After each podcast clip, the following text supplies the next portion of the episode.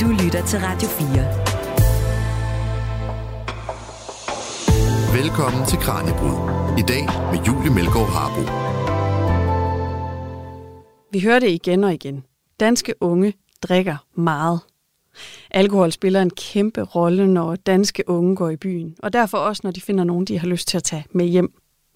Og det er der selvfølgelig gode grunde til, for alkoholen gør det lettere for mange at skabe nye relationer og flirte og have sex. Men det har altså en stor betydning, at druk fylder så meget i de år, hvor seksuelle præferencer og grænser udforskes for første gang. For alkoholen gør det nemlig sværere for de unge at gennemskue både egne og andres grænser. Så hvilken betydning har det for de danske unge, at de ofte er fulde, når de har sex? Og druk det tit fylder en hel del i de første år af deres seksuelle liv. Og hvordan oplever de unge selv den her grænseutydelighed og de bekymringer, der følger med her? Det skal vi kigge nærmere på i dag. Mit navn er Julie Meldgaard Harboe. Velkommen til Kraniebrud. Du lytter til Radio 4. Og med i dagens program, der har jeg Margit Anne Petersen, der er antropolog og lektor ved Center for Rusmiddelforskning på Aarhus Universitet. Tak fordi du vil være med i dag, Margit. Tak fordi jeg måtte. Og hvilken betydning har det, at en del danske unge ofte er ret berusede, når de har sex, og når de netop begynder at finde ud af, hvad de kan lide og hvad de ikke kan lide.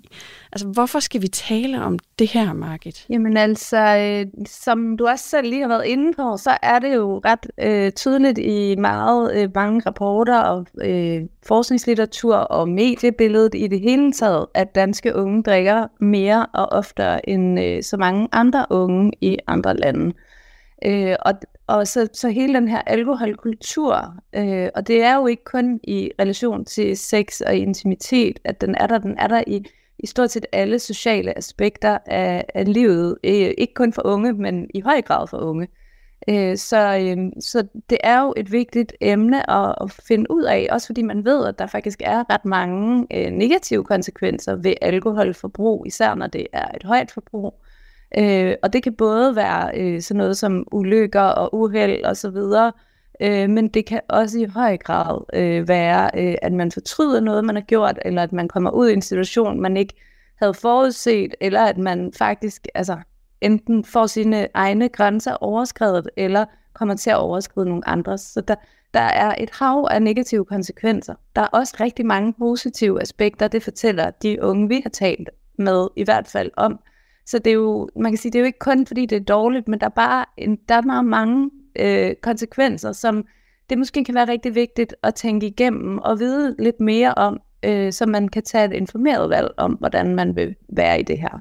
Og inden vi skal til at tale om mange af de negative konsekvenser, der altså følger med, så synes jeg måske lige, vi starter ved de positive, for der er jo en grund til, at de unge drikker, som de gør, og på mange måder synes, det er fedt. Hvad, når i de undersøgelser, I har lavet af de unges alkoholvaner, hvad er det så, de ser som de positive følger af at have indtaget noget alkohol, af at være beruset? Ja, altså vi har jo talt med 18-26-årige i både mænd og kvinder i Danmark, og de fortæller stort set alle sammen, at alkohol har så mange positive indvirkninger eller påvirkninger på deres sociale liv, også på det seksuelle område. Og meget af det handler om at være lidt fri og være lidt modig og ligesom sætte sig selv i nogle nye situationer med nogle mennesker, man måske ikke kender så godt. Der er faktisk også en del litteratur, der beskriver alkohol som flydende mod. Og det er meget den retorik, der er i de fortællinger. Det er, at jeg kunne være lidt anderledes, end jeg plejer at være, eller jeg kunne tale med folk, jeg ikke turde normalt tale med. Og særligt i relation til sådan noget med at flirte og skabe intimitet, eller på en eller anden måde have noget seksuelt eller romantisk med nogen, der siger de stort set alle sammen, at det gør det meget nemmere at flirte. Det gør det meget nemmere at ture gå hen og sige til nogen, at man har lyst til at snakke med dem, eller om de vil danse, eller hvad det er. Men det er også sådan noget som, og især synes jeg, de unge kvinder, det er meget at de har brug for at lade være med at tænke ansvar, og lade være med at tænke fornuft, og lade være med at tænke på alle de forbehold og bekymringer, de kunne have, og bare slå sig lidt løs og være lidt frie. Det er også noget af det, vi ser i mange af de her forklaringer. Og så er der også bare rigtig mange, der nævner, at det er sjovt, at man skaber et bånd med dem, man er sammen med, man oplever noget sjovt med enten veninder eller venner, eller en skoleklasse, eller hvad det nu måtte være, et studie. Så der er også noget sådan bonding og sådan relationsopbygning i det at drikke sammen og have nogle oplevelser sammen, at der kan ske nogle ting, man måske ikke havde regnet med eller forventet. Og det er meget sjovt, fordi der er flere, der nævner sådan noget som, at de har mødt en kæreste, eller de har fået et forhold, som følge af en aften, hvor de var ret fulde.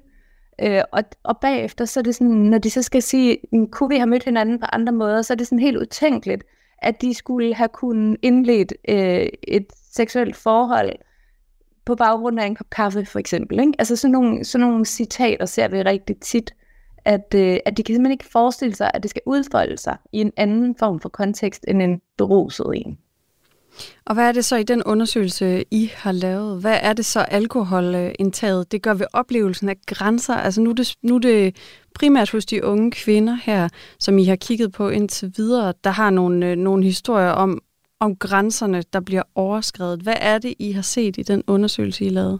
Altså, jeg synes, at det var meget markant, at der var helt klart mange, som havde oplevet noget grænseoverskridende. Altså, de fleste kvinder i vores undersøgelser havde oplevet at blive råbt af på gaden, eller på en eller anden bar eller natklub, eller til den fest, de nu var til, at der var nogen, der ligesom havde sagt noget, eller råbt noget, eller at de her uønskede berøringer, som i nogle tilfælde er fra en eller anden helt tilfældig forbipasserende, eller en på dansegulvet, som man slet ikke har haft noget relation til at nogen, som de havde været i snak med, eller på en eller anden måde er gået for langt ved at røre ved dem, eller gøre et eller andet, som de ikke havde lyst til. Så sådan nogle fortællinger er der mange af. Men så er der faktisk også rigtig mange, som måske har flirtet og kysset, eller lavet et eller andet, som var sådan tilnærmelsesvis intimt, og så er det rigtig svært at stoppe udviklingen i det. Altså det vil sige, de har måske egentlig ikke forestillet sig, at det skulle gå hele vejen til at have sex med den her person, men det har den anden person så måske forestillet sig, eller har styret hen imod. Og der er mange, som fortæller, at det er virkelig svært at stoppe en situation, at komme ud af en situation, når man først er lidt i gang. Og det bliver sværere, når man er beruset, eller hvis man på en eller anden måde er i en beruset kontekst, fordi der også er de her forventninger, de her sociale forventninger til, at når man drikker, så er man også lidt interesseret i noget seksuelt eller intimt. Og der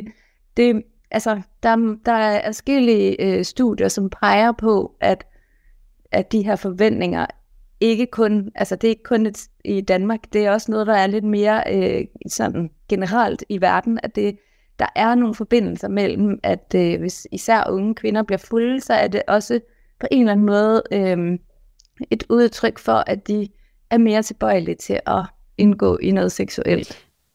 Og det er det her med, at man ikke har lyst til at ødelægge den gode stemning. Man har ikke lyst til sådan ligesom at sige fra, fordi det vil ødelægge stemningen. Men altså, er der andet end alkohol, der påvirker den her situation? Hvorfor er det så mange så nødige ved at ødelægge den gode stemning? Hvorfor er det så stort et problem i bylivet? Jamen, altså det er jo meget interessant, fordi vi blev faktisk virkelig overrasket, hvor der var så mange, der netop var bekymret for deres omdømme, altså enten i omgangskredsen eller bredere endnu. Altså at det her med, at deres at de andres syn på dem, og hvem de er, og hvad de har lyst til, og, altså, at det faktisk fyldt mere, end hvad de selv seksuelt havde lyst til. Og der var bare rigtig mange eksempler på de her, især den yngre del af vores sample, så det vil sige de 18-19-årige, som simpelthen gik med til rigtig mange ting. Og der kan man sige, der er jo seksuelt samtykke, hvis de er gået med til det, men det er stadig grænseoverskridende og ubehageligt, og det er stadig ikke noget, de har lyst til. Og det synes jeg var noget af det vigtigste, vores undersøgelser har vist, det er, at der kan sagtens være grænseoverskridelser, selvom der er seksuelt samtykke. Og det er jo vigtigt, fordi at vi jo i de senere år har haft så meget fokus på ordet samtykke, og der har været så meget, både den her lovgivning, der er ændret, og bare i det hele taget debat om grænser og samtykke osv. Og det er virkelig enormt vigtigt, synes jeg, at ordet samtykke er ligesom ikke nok. Altså, det er netop noget underliggende, nogle normer og nogle sådan forventninger og nogle måder at se, hvordan er man som feminin eller maskulin person, hvordan opfører man sig, hvordan forventer andre, at man skal opføre sig, hvad er det for nogle normer, der er på spil her, fordi det handler meget mere om det, end hvad den enkelte har lyst til seksuelt set.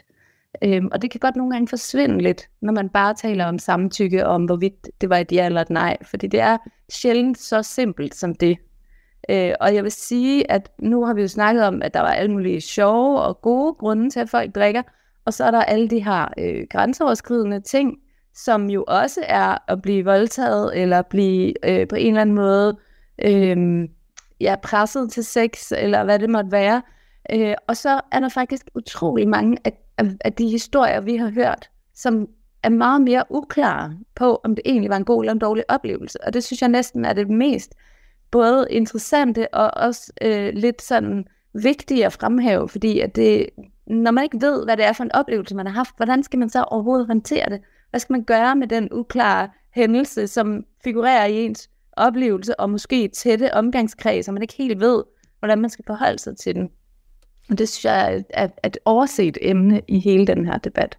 Hvad spiller ind her? Hvorfor er det så uklart? Altså, hvorfor kan det være så svært for nogle unge at afgøre, om noget det er grænseoverskridende, eller hvad det er, der er grænseoverskridende i sådan nogle sammenhæng her? Jamen, det handler jo også lidt om, at når man er ung og uerfaren, så ved man måske heller ikke helt selv, hvem er man seksuelt set, og hvem er man socialt, og så videre. Så man er jo ved at udforske sig selv, og selve det at være til en fest, eller indlede et seksuelt forhold, eller noget af det, det er jo med til at afsøge de her grænser, og skubbe til grænserne nogle gange, og nogle gange er det på en god måde, og nogle gange er det på en dårlig måde. Og det kan, altså, det er jo en læringsproces, og det vil sige, at hvis man for nogen er en dårlig oplevelse, bare et spørgsmål om, at så har jeg fundet ud af, at det var ikke lige noget for mig. Men hvis man er i tvivl om, den anden person har gjort et eller andet, eller altså bevidst, eller overtrådt nogle grænser på en eller anden måde, selvom man har prøvet at sige, at det havde man ikke lyst til, eller altså, det er jo enormt subjektivt, hvornår ens grænser er blevet overtrådt, og hvad der har været forud for det, eller hvordan det har havnet der, hvor det er. Og der har vi jo også de senere år ændret lidt den måde, vi taler om de her ting på, både i lyset af MeToo og alt det her. Der er jo kommet et større sprog og en større bevidsthed omkring de her emner, men hvis der er sket noget for længere tid siden, som man måske ikke har været så vant til, at man kunne tale om, så er der jo nogen, i hvert fald i nogle af vores interviews, som ligesom er blevet opmærksom på, okay, det der skete, det var faktisk måske et overgreb af en slags. Og så tror jeg, at der er i hvert fald kommet en større forståelse af, hvad er egentlig overhovedet et overgreb? Altså fordi der har også været sådan en meget stereotyp forestilling om, hvad er en voldtægt. Men det foregår sjældent sådan, fordi hvis man allerede har været lidt intim med en person, så er det måske svært at sige eller forestille sig, at det egentlig er en voldtægt, men at der måske bare var noget pres, eller der var en forventning, eller der var en lyst, eller et eller andet, og hvad er det så? Og hvordan får man egentlig sagt tydeligt fra? Og det er der jo mange, der siger, at det er faktisk ret svært at sige tydeligt fra, når man er fuld, også fordi at man måske ikke har så meget lyst til at tage konflikten op, og så er der faktisk en del, der siger, at det er altså lidt nemmere bare lige at få det der seksuelle overstået hurtigt, og så kan man komme videre. Og så er det måske bagefter det viser sig at være rimelig svært at komme videre. Ja, for nogen kan det være. Altså, og der er man jo så forskellig, hvordan man reagerer på de ting, der sker. Så for nogen har det en meget mindre betydning end for andre, som så hænger fast i det. Og så er der faktisk også en hel del, der i forhold til, hvem de lige snakker med, eller hvad de læser på nettet, at hvis det så virker meget mere almindeligt, og det har jeg da også prøvet mange gange, i vennegruppen eller noget, så bliver det måske mindre alvorligt. Mens at der også er nogen, der fortæller om, når de så har fortalt om en hændelse, at så har deres veninde sagt, ej, det der, det er jo en voldtægt, det er jo ikke i orden, og du skal melde det, og du skal ringe til den og den, og så videre. Så altså, reaktioner gør også en kæmpe forskel. Og så er der rigtig mange, der ændrer syn over tid, også i takt med, at de måske bliver lidt ældre og lidt mere erfarne, at de sådan kan se, dengang der var jeg godt nok dårlig til at sige fra, men nu har jeg lært det, eller noget i den stil. Så altså, generelt vil jeg sige, at de fleste siger, at de bliver dårligere til at vurdere deres egne og andres grænser, når de har drukket. Men nogen vil jo også gerne skubbe deres egne grænser, og derfor så kan grænsen mellem, hvornår er det godt at skubbe grænserne, og hvornår er det ikke så godt, være rigtig svært at finde, især når man er lidt ung og uerfaren. Du lytter til Kraniebrud på Radio 4. Hvis vi sådan skal have et par lidt konkrete eksempler på nogle af de ting, I har hørt fra jeres respondenter i undersøgelserne, hvilke eksempler er der så på krænkende eller grænseoverskridende adfærd, som I er stødt på, hvis vi sådan skal have eksemplificeret det her en lille smule, hvordan det kan se ud? Altså, jeg synes, det er en meget sådan, gennemgående problematik. Det var det her med nogen, som måske boede lidt langt væk, eller i mindre byer, eller ude på landet, eller noget, som havde svært ved at komme hjem om aftenen fra en fest. Og så har de tænkt, at det var helt sikkert og fint at overnatte hos en god ven. Det var kunne både være en barndomsven, eller det kunne være en kammerat fra studie, eller hvad det nu var. Men en, som de har kendt i noget tid, og som de har følt var sikker nok at sove hos, uden at der var noget. Og så er der faktisk flere af dem, der siger, at de er faldet i søvn efter, altså har været meget fulde, og så er de vågnet op, imens den her ven har haft sex med dem. Og de har simpelthen ikke opdaget det, eller fattet det, og ikke lagt op til det, eller noget. Det er sådan en ret typisk historie, vil jeg sige. Og det er jo bare virkelig uheldigt og ubehageligt at opleve. Der er også flere, der siger, at de har måske, ja, netop som jeg sagde, kysset lidt, eller haft en eller anden relation i forvejen, men de har ikke haft lyst til at gå hele vejen, og så er de blevet presset lidt til det. Og det har været det, der er masser af forskellige typer eksempler på. Men der er også utrolig mange, især, altså der er jo forskel på, om det her foregår i en privat kontekst, eller ude i en eller anden mere sådan på en bar, eller en natklub, eller til en fest af en slags, hvor der er mange mennesker.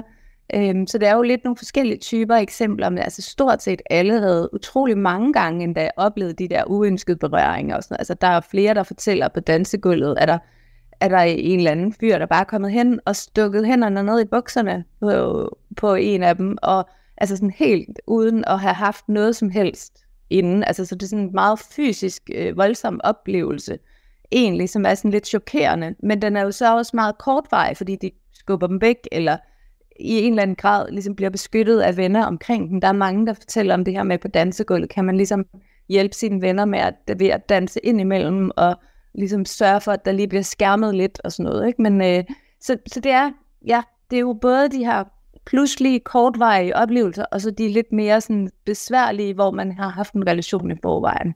Og de sidste, du nævner her på dansegulvet med sådan en fremmed, der stikker hænderne ned i bukserne på nogen, der har man simpelthen udviklet en måde at skærme sig mod det på, og det må jo sige en del om, hvor almindeligt det så sikkert er. Ja, jeg vil sige, at nu snakker vi med 28 kvinder, ikke? Men der var ikke en af dem, som ikke havde oplevet noget af det her. Man kan så også sige, at de har måske også haft en stor interesse i at deltage i vores undersøgelse, netop fordi de har haft de her oplevelser. Så der skal der nok være nogen derude, der ikke har oplevet det. Men jeg synes efterhånden også i mange andre sammenhænge, man hører, at det er relativt almindeligt, at der foregår et eller andet. Og de fleste siger jo bare, jamen efterhånden har jeg bare accepteret, at det er en del af at gå i byen. Så hvis jeg vil gerne være med i nattelivet, så er jeg nødt til også at acceptere en vis grad af sådan grænseoverskridende adfærd. Og så har der så nogen, der siger, jamen så prøver de faktisk at drikke lidt mindre, for at det både er nemmere at komme hjem, eller mere sikkert, eller at de er bedre til at tage vare på sig selv, eller at nogen holder op med at gå nogle af de der steder, fordi de ikke synes, det er rart. Men der er altså også ret mange, som bare siger, det er en del af nattelivet, så må jeg bare tage det med. Og så er spørgsmålet, om det så dukker op senere som noget, der var grænseoverskridende, og noget, man så har ønsker om senere, at man havde sagt fra overfor. Ja, det er jo det, og der er svært. Ikke? Og der tror jeg, at det handler rigtig meget om det her med, at man er i gang med at finde ud af, hvem man er, og hvad for nogle grænser, man har lyst til at sætte, og hvordan man skal reagere på det. Og det er noget af det gennemgående fokus, jeg har i alt, hvad jeg arbejder med her på Center for Rusmiddelforskning, at kigge på det her med det berusede selv. Hvad er det, vi bruger rusmidler, i det her tilfælde alkohol, til, og hvad gør det i vores udforskning af selvet, og hvad gør det ved den, vi bliver til i processen. Og nu har vi talt en del om kvindernes erfaringer med, hvordan alkoholen altså kan mudre grænserne. Så lad os tale lidt om fyrene i jeres undersøgelse. Vi har gemt dem, fordi der er ikke lige så mange af dem med i jeres undersøgelse. Men hvordan ser det ud for de unge mænd? Altså oplever de samme grad, dem der har deltaget, samme grad af at blive udsat for noget grænseoverskridende adfærd? Eller ser det helt anderledes ud for dem? Altså det er jo svært at sige. Altså vi har snakket med 22 mænd. Og for det første var det rigtig svært at få nogle mænd til overhovedet at ville deltage i vores undersøgelse, hvilket jo var lidt interessant, fordi at kvinderne, de meldte sig bare lynhurtigt, og på et tidspunkt måtte vi sige, stop, ikke flere kvinder, nu skal vi have nogle mænd også, fordi vi er nødt til at høre lidt flere perspektiver på det her. Så det krævede faktisk en anden type rekrutteringsindsats overhovedet at få fat i nogle mænd, der ville tale om det her. Og nogle steder, vi kom ud på uddannelsessteder, der fik vi faktisk bare lidt at vide, at det er jo egentlig et pigeproblem, det har ikke noget med os at gøre. Så det var meget interessant, at der var sådan lidt modstand på at tale om det her. Men da vi så faktisk fik nogle interesserede deltagere og snakkede med dem, så viser det sig jo, at der er faktisk masser af, måske ikke grænseoverskridende på samme måde, men i hvert fald masser af oplevelser af noget, som ikke er helt nemt at navigere i som ung fyr. Og det, altså nu er det hele vores sample egentlig sådan ret heteronormativ, og det tænker jeg bare er lidt vigtigt at sige, fordi at vi har faktisk prøvet at få alle mulige forskellige personer med forskellige seksuelle orienteringer, identitet og det hele. Det var ikke så nemt at få fat i, og det kan godt have noget at gøre med vores rekrutteringsmetoder, og det kan også være, at det bare er tilfældigt, men det er en overvejende heteroseksuel sample, vi har med at gøre. Så er der nogle undtagelser med nogen, der er måske biseksuelle, eller panseksuelle, eller homoseksuelle, eller noget. Så det er sådan, i forhold til seksuel orientering, vil jeg bare sige, at når jeg taler om det, så bliver det faktisk meget heteroseksuelt, fordi det er ligesom det, der er det primære i vores arbejde her. Mm. Men der var faktisk mange eksempler på de her unge fyre, som dels så var de meget bange for at overskride andres grænser, og det skal nok ses i lyset af MeToo og alle de debatter, der har været, og det fokus, der har været på, at kvinder især har været ofre for mange grænseoverskridende hændelser. Og så var der faktisk også en del eksempler på, at de her unge mænd havde ikke altid lyst til det seksuelle, de blev input til af især de her unge kvinder. Men de havde faktisk svært ved at sige nej, fordi der var en forventning om, at hvis en kvinde ligesom tager initiativ til noget seksuelt i forhold til en mand, så var det svært for dem at sige nej til det. Og det er så især i de tilfælde, hvor mændene så synes, at det var en attraktiv kvinde, så har især vennegruppen reageret på det og sagt, hvordan kan du sige nej til det, eller hvorfor ikke, eller det har været svært at ligesom, ja, sige nej faktisk, ikke? Det har vi oplevet. Og der har så lidt ligesom de unge kvinder i forhold til deres omdømme, der har mændene faktisk også i flere tilfælde gået med til noget seksuelt, både for at få det overstået og hurtigt og blive fri for den ligesom ting, og så også for at kunne komme tilbage til de venner, der eventuelt har fulgt med i, hvad der foregik, eller spørger til det, eller hvad det måtte være. Og det har faktisk været, altså det var faktisk flere fyre, der har fortalt om. Men jeg synes også, det fyldte rigtig meget det her med, at de var bange for at gå over nogens grænser. De var bange for, om kvinderne egentlig overhovedet har lyst til noget. Og nogle af dem gik faktisk så langt som til at sige, at de ville egentlig hellere have, at det var kvinderne, der tog initiativ. Men det viser sig bare, at der er virkelig mange af kvinderne, der helst vil have det mændene, der tager initiativ. Altså at de her lidt mere traditionelle kønsroller faktisk stadigvæk lever i bedste velgående. I hvert fald i de her kredse, vi har været inde i. Og det er jo bare, det er jo så svært, ikke? Fordi så er der så nogen, der for eksempel var der en 18-årig fyr, der sagde, at han havde faktisk prøvet direkte, for at være helt sikker på, at han ikke gjorde noget forkert, så han så direkte spurgte den her kvinde, som han var interesseret i, som han snakkede med, om hun havde lyst til, at de skulle have sex. Og så siger hun på sådan en lidt kryptisk måde, det ved man jo aldrig. Og så står han der, og han har virkelig prøvet at være meget direkte, og han får et meget indirekte svar. Og så ved han faktisk ikke helt, hvad han skal gøre. Og det er jo sådan nogle eksempler, der er meget interessante at høre om, fordi vi får sjældent sådan nogle ting at vide. Men det der med at se et eksempel på en, der faktisk prøver at være direkte, for det er jo også det, man bliver opfordret til nu, ikke? At man skal sige, hvad man vil, at man skal spørge meget tydeligt, at man skal sætte ord på de her ting, for ellers kan man ikke være sikker. Men så er der jo samtidig sådan et spil, der kører, og han fortæller sig, at de endte med at have sex, og bagefter så spørger han hende, hvorfor sagde du ikke bare ja, når nu du gerne ville? Og så siger hun, at det skulle jo heller ikke være for let for dig. Så det er sådan en, det skulle også være det her spil, og hele det her med at flirte, og ikke være for let, og heller ikke være for svær, og så hele den balance er jo enormt svær, hvis man så skal være så direkte, og så, ja, så der opstår ligesom sådan nogle forvirrende situationer, som, og når man så sætter alkohol ind i den kontekst, så kan det blive endnu sværere at helt finde ud af, hvad man skal stille op. Jeg vil sige, der er også mange mænd, som indrømmer, at de selv bliver dårligere til at acceptere et nej, eller selv bliver dårligere til at mærke efter, om den anden har lyst til det, de er i gang med. Altså, så er det ligesom om, så kører toget bare, når man ligesom er i gang. Hvis man har drukket og beruset, og begge parter er det, og så videre, så er det ligesom om, så er der nogle nuancer, der ikke helt kommer med. Og det er der faktisk flere mænd, der også taler om. Du lytter til Kraniebrud på Radio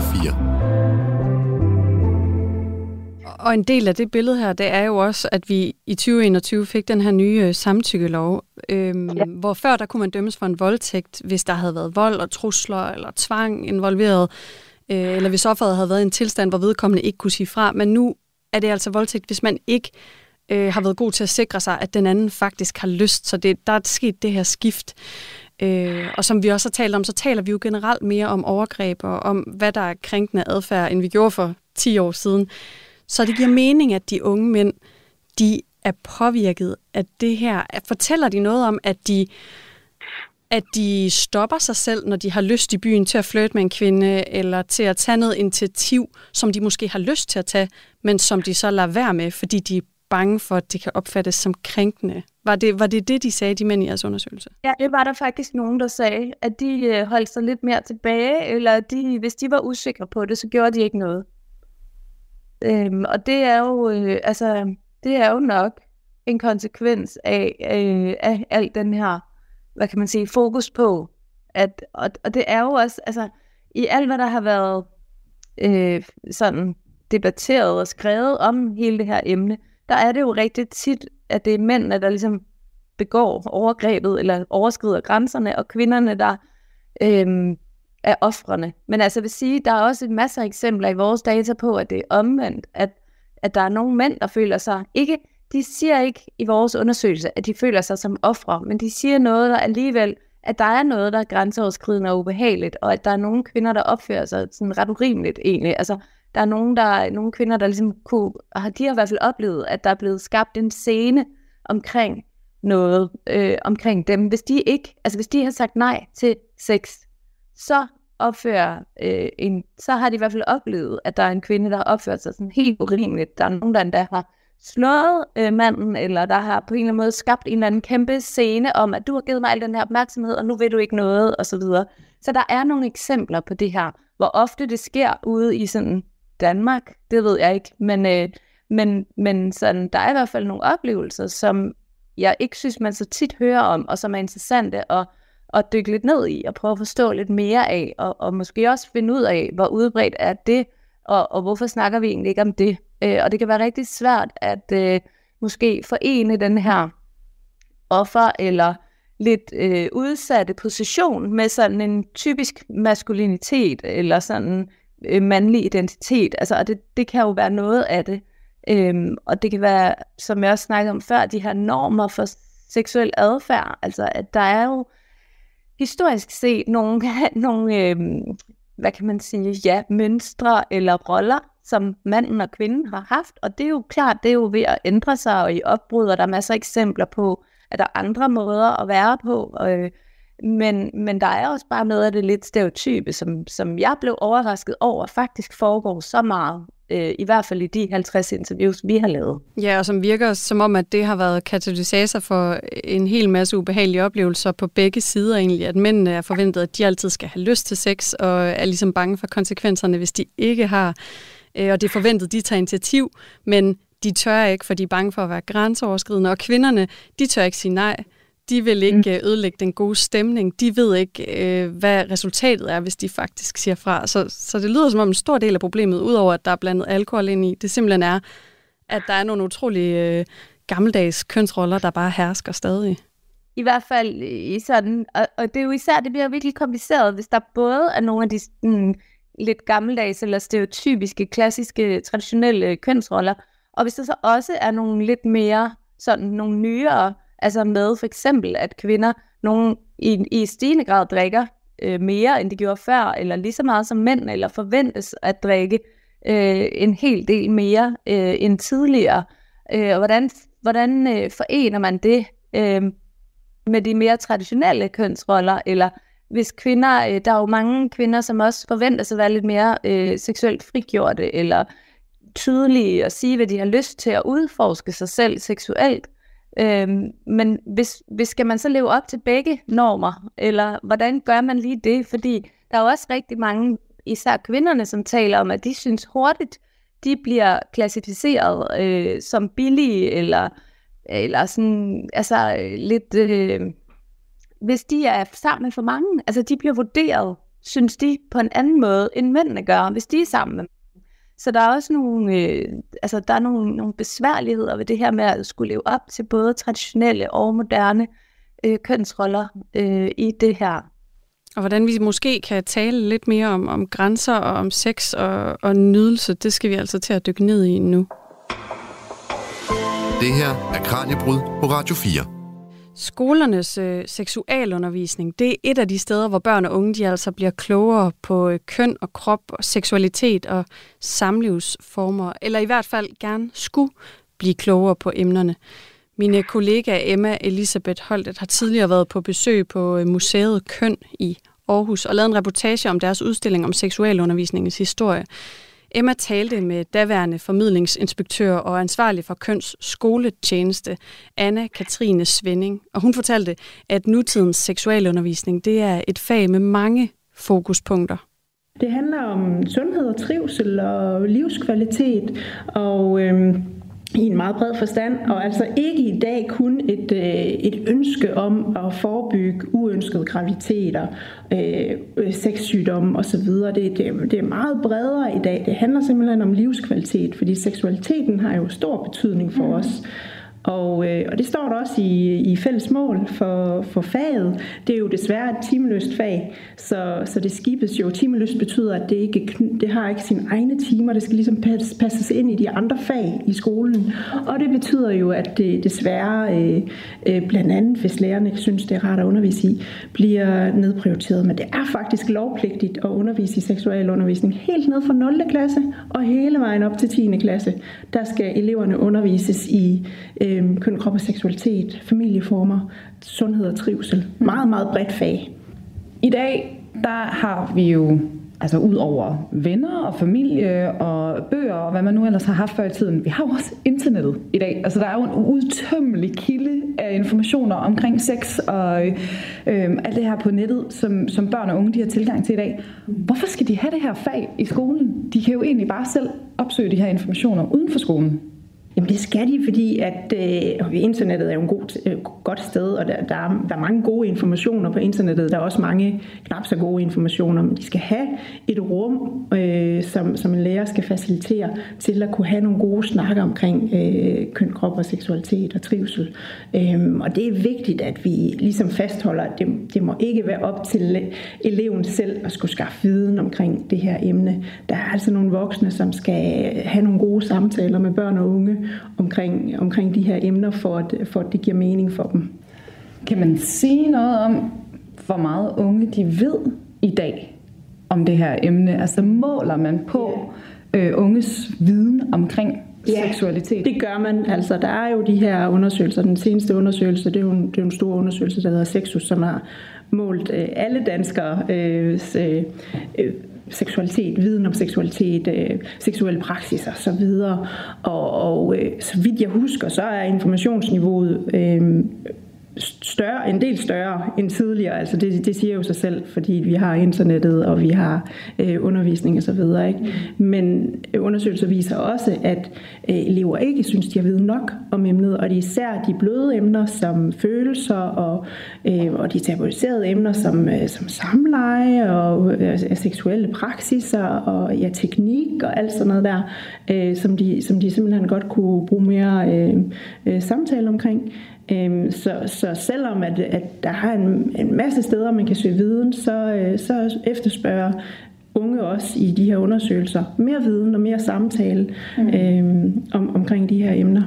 Og nu siger du det her med også, at unge efterspørger sådan noget med teknik og mere samtale om de her emner. Nu står vi også og kigger op på noget her, hvor der bare står porno. Og det synes jeg jo egentlig er lidt sjovt, når man snakker seksualundervisning. Er porno noget, mange børn og unge bruger som en kilde? Altså undersøgelser viser jo, at næsten alle unge mennesker har set porno, eller børn har set porno, inden de fylder 14 år. Så det er jo noget, vi bliver nødt til at forholde os til, fordi porno er jo et billede af en seksualitet, så at sige, ikke? Og undersøgelser viser også, at unge er gode til at skelne mellem pornoens virkelighed og en almindelig virkelighed, så at sige, ikke? Altså det er ikke sådan, at de overfører pornoen, som ellers har været en stor bekymring blandt den ældre befolkning, til deres egen seksuelle praksis. Ja. Men porno er jo et emne, som er enormt vigtigt at tage op i seksualundervisningen og snakke med de unge omkring, fordi hvad er det for et billede af sex, vi ser her, og hvordan hænger det sammen med en virkelighed. Og det har man faktisk, det har jo været enormt tabuiseret, sådan historisk set. Porno har jo også været forbudt i Danmark indtil 1960'erne. Billedpornografien blev frigivet der. Og i 1980'erne, der var der en progressiv kvinde, som faktisk indkøbte, altså en lærerinde, der indkøbte et klassesæt af weekendsex til sin klasse, fordi hun mente, at det simpelthen var så vigtigt, at man i klassen, i skolen, kiggede på, hvordan er den her pornografi egentlig skruet sammen. Og det skabte en masse postyr, fordi i 1980'erne var det faktisk ikke tilladt at bringe sådan noget ind i folkeskolen. Så porno er jo sådan det er jo også et svært emne at tale med eleverne om, fordi hvordan får vi snakket om det, uden også at overskride deres grænser. Der vil jo også være elever i klassen, som ikke har set pornografi. Når jeg har snakket med unge mennesker, så kan jeg i hvert fald se, at der er nogen, der tager meget afstand, der synes, det er meget grænseoverskridende med det der pornografi. Så hvordan får man snakket om det på en god måde, uden at overskride grænser? Det fortalte tidligere formidlingsinspektør og ansvarlig for køns skoletjeneste Anna Katrine Svenning til min kollega Emma Elisabeth Holtet, da hun var på besøg på Køn. Du lytter til Kraniebrud på Radio 4. Mit navn er Julie Meldgaard Harboe, og i dagens Kraniebrud, der undersøger vi, hvad der sker med sex og med grænser blandt danske unge, når store mængder alkohol blandes ind i regnestykket. Jeg taler med Margit Anne Petersen, der er antropolog og lektor ved Center for Rusmiddelforskning på Aarhus Universitet. Og som vi lige hørte her i indslaget, så er der altså ikke nogen reelle krav til, eller retningslinjer for, hvordan seksualundervisningen den skal se ud, heller ikke i dag. Og man kan derfor ikke regne med, at danske unge de faktisk lærer noget om grænser, om hvordan sex og alkohol spiller sammen. Eleverne de lærer ofte som kønssygdomme og graviditet, om krop og pubertet, og i mindre grad om de her sociale og psykologiske aspekter, der altså også har en stor betydning. Så Margit, hvilke konsekvenser tænker du det har, at de unge de mangler de her samtaler om, nu sagde Anna Katrine Svenning for eksempel om de bløde ting, følelser for eksempel, der kan være knyttet til sex. Altså hvilke konsekvenser kan det have? Jamen altså en ting er det her med, at undervisningen kan være så forskelligartet, eller om den overhovedet har været der, eller ej, kan også virkelig variere. Så det er jo helt tilfældigt, om de bliver udsat for noget snak eller debat som er udtænkt af nogle voksne, eller om de simpelthen kun taler med deres venner og veninder og jævnaldrende omkring det, i hvilket omfang det jo så bliver noget helt andet. Og så er der jo også alt det her med sociale medier og internettet, som også blev nævnt lige før, at så er det jo meget tilfældigt, hvad man finder ud af, eller hvad man opsøger. Og der kan jo altså være utrolig mange forskellige typer af informationer og kilder til informationer osv. derude, så det kan jo virkelig skabe både nogle, nogle deciderede huller i viden, men det kan jo også skabe nogle helt forvrængede billeder af, hvad er vigtigt, eller hvad skal man forholde sig til, eller hvordan skal man tale om de her emner. Men det er jo noget af det, vi faktisk skal til at undersøge her på Center for Rusmiddelforskning. Vi har lige søgt om etisk godkendelse til at komme i gang med vores dataindsamling, og skal til at interviewe og lave fokusgrupper med teenagere mellem 14 og 17 år, og så også fokusgrupper, som handler om netop sociale mediers indflydelse på hele det her med alkohol og seksuelle grænser. Og endelig skal vi faktisk også tale med forældre til teenagere, for at høre, hvilken rolle spiller forældrene egentlig, og hvor meget snakker man med sine teenager om både alkohol og seksuelle relationer i det hele taget. Hvor meget er det en del af forældre-teenage-relationen, og på hvilke måder? Og det er også meget interessant at høre noget om, hvad laver man egentlig af aftaler en teenager og en forælder imellem, og hvad laver man af regler, og følger de så de regler eller ej? Især også fordi, at lovgivningen og, hvad kan man sige, anbefalingerne på området, i hvert fald på alkoholområdet i Danmark, er jo lidt blandet. Sundhedsstyrelsen har jo for ikke så længe siden meldt ud, at unge under 18 ikke bør drikke, men det er jo så bare en anbefaling, fordi lovgivningen siger jo, at de faktisk gerne må. Så der er jo, nu er det selvfølgelig blevet skærpet, hvor meget man kan købe osv., men alligevel er det nogle lidt blandede signaler, der bliver sendt i form af sådan officielle anbefalinger. Og derfor så vil forældrerollen være enormt interessant at kigge på, fordi hvordan har det måske ændret sig, og hvordan forholder man sig til det her område som forældre og som teenager. Så hele det område skal vi i gang med. Og det er faktisk noget, der er kommet ud af alt det, vi lige har snakket om i det her foregående omkring de unge voksne, fordi det blev meget tydeligt i alle de interviews, vi har lavet, at der var rigtig mange, der tænkte tilbage på deres teenageår, og hvor meget de ikke vidste, og hvor usikre de var, og hvor dårlige de faktisk var til at finde ud af, hvad der var godt og hvad der ikke var godt i de her berusede seksuelle situationer, de har været i. Og så er der nogen, der ligesom taler om, at de er blevet bedre til at finde ud af det, og de har lært undervejs, og der er også andre, som stadigvæk oplever de her lidt utydelige eller grænseoverskridende situationer. Så det er meget forskelligt, men vi synes, det ville være rigtig vigtigt at få indblik i de her midt i de teenageår, hvor man faktisk måske drikker for første gang og flirter eller har sex for første gang. Hvad er det for nogle, altså hvad sker der der, hvor det ikke er sådan et langt tilbageblik, men at det faktisk er lige midt i alle de processer, der foregår lige der, at vi kan snakke med dem, mens de er i gang med at finde ud af alt det her. Det tror vi vil give en anden form for viden om emnet her. Og så er det hele taget utrolig lidt forskning på den aldersgruppe. Hvordan oplevede I den undersøgelse, vi har talt om her i programmet ellers, at mange af de adspurgte unge, de ligesom refererede til erfaringer om krænkelser og ubehagelige oplevelser fra deres teenageår, hvor der var alkohol involveret? Altså, hvordan kom det her til udtryk i undersøgelsen? Jamen, det var netop de her ting med, at de ikke anede, hvad det overhovedet ville sige at have en seksuel relation, eller at de slet ikke forstod, hvor fulde de var blevet, eller slet ikke havde tænkt, at man skulle overveje, hvad konsekvenserne kunne være ved at blive meget fuld, og måske ikke kunne komme hjem, eller måske komme til også at indlede noget seksuelt med en ven, som de egentlig ikke havde lyst til at have noget seksuelt med, men det opstod ligesom bare. Altså, så også alle mulige fortrydelsesting, som ikke nødvendigvis måske var, at andre overskred deres grænser, men at de selv kom til at overskride deres egne grænser. Så der var enormt meget af det her utydelighed, og så enormt meget af det her med, at selvom der var samtykke, så var det ikke ensbetydende med, at det var noget, der var godt for dem. Så det har virkelig været med til at nuancere vores blik på, hvad det egentlig er, der foregår, og hvad der tæller i de her sådan sociale situationer og interaktioner. At det sjældent handler om det seksuelle, det handler om alle mulige andre ting. Og det vil vi rigtig gerne udforske noget mere i den her unge aldersgruppe.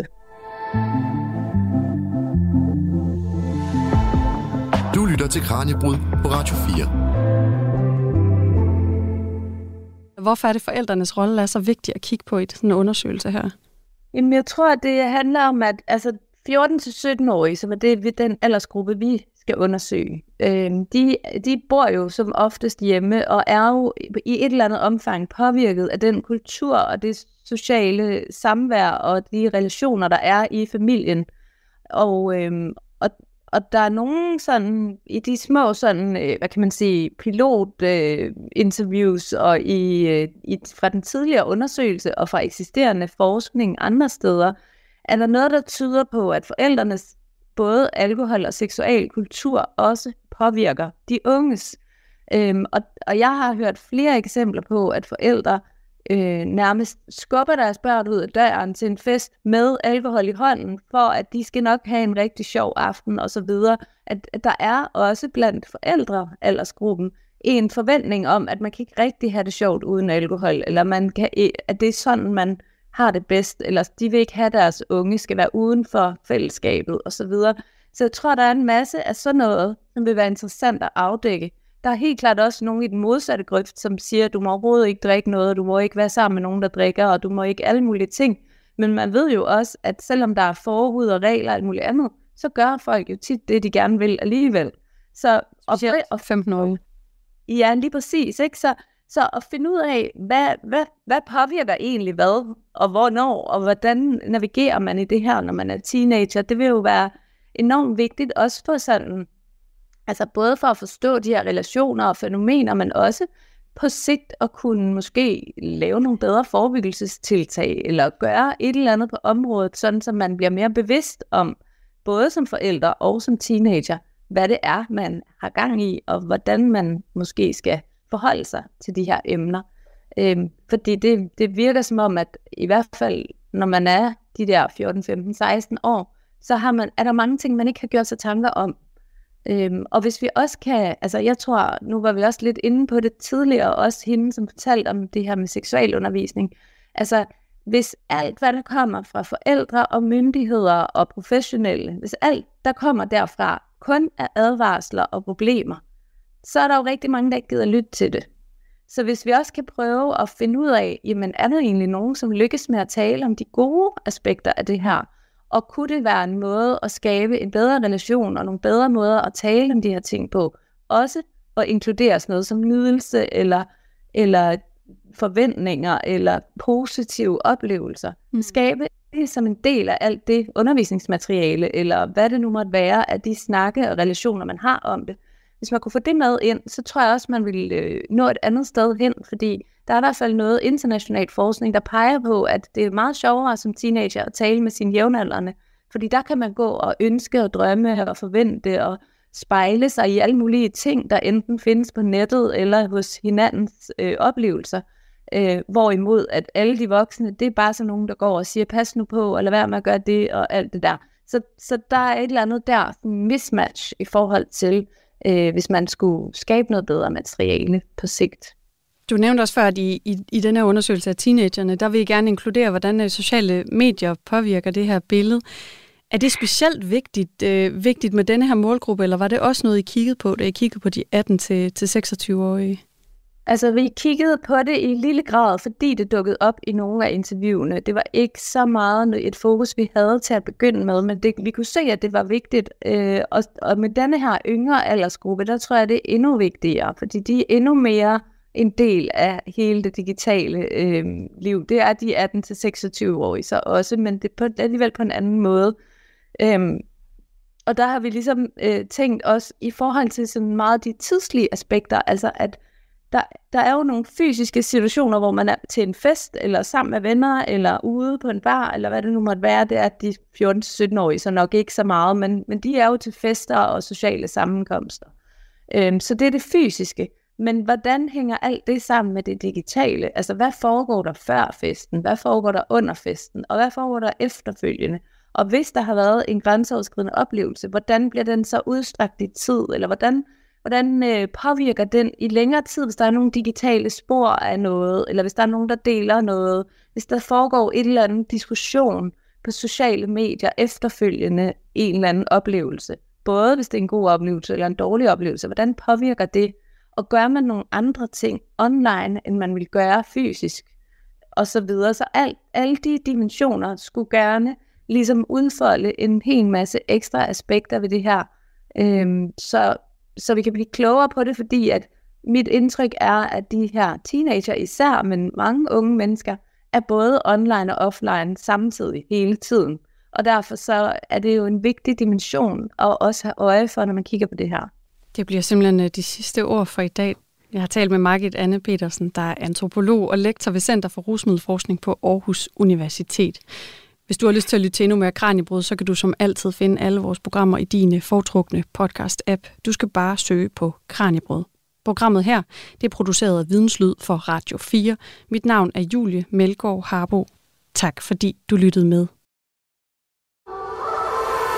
Christian Fuglendorf, hjertelig velkommen til Portrætalbum. Tak skal du have. I Portrætalbum bruger Anders Bøtter musikken til at vise nye sider af sine gæster. Der kom The Doors. Jeg tænkte, det lyder kraftigt mærkeligt det der. Jeg får langt fuldskæg og langt hår. Nok inspireret af Jim Morrison. Der var en mand, der var på en rejse, og jeg var selv på en rejse. Og hvis vi havde mødt hinanden, så ville vi helt sikkert hilse på hinanden. Lyt til Portrætalbum i Radio 4's app, eller der, hvor du lytter til podcast. Der var lige et øjeblik af sådan en, jeg blev hørt. Der var en, der har tænkt noget, jeg har også tænkt. Radio 4. Jeg er ikke alene. Der er også en, der tænker noget mærkeligt. Ikke så forudsigeligt.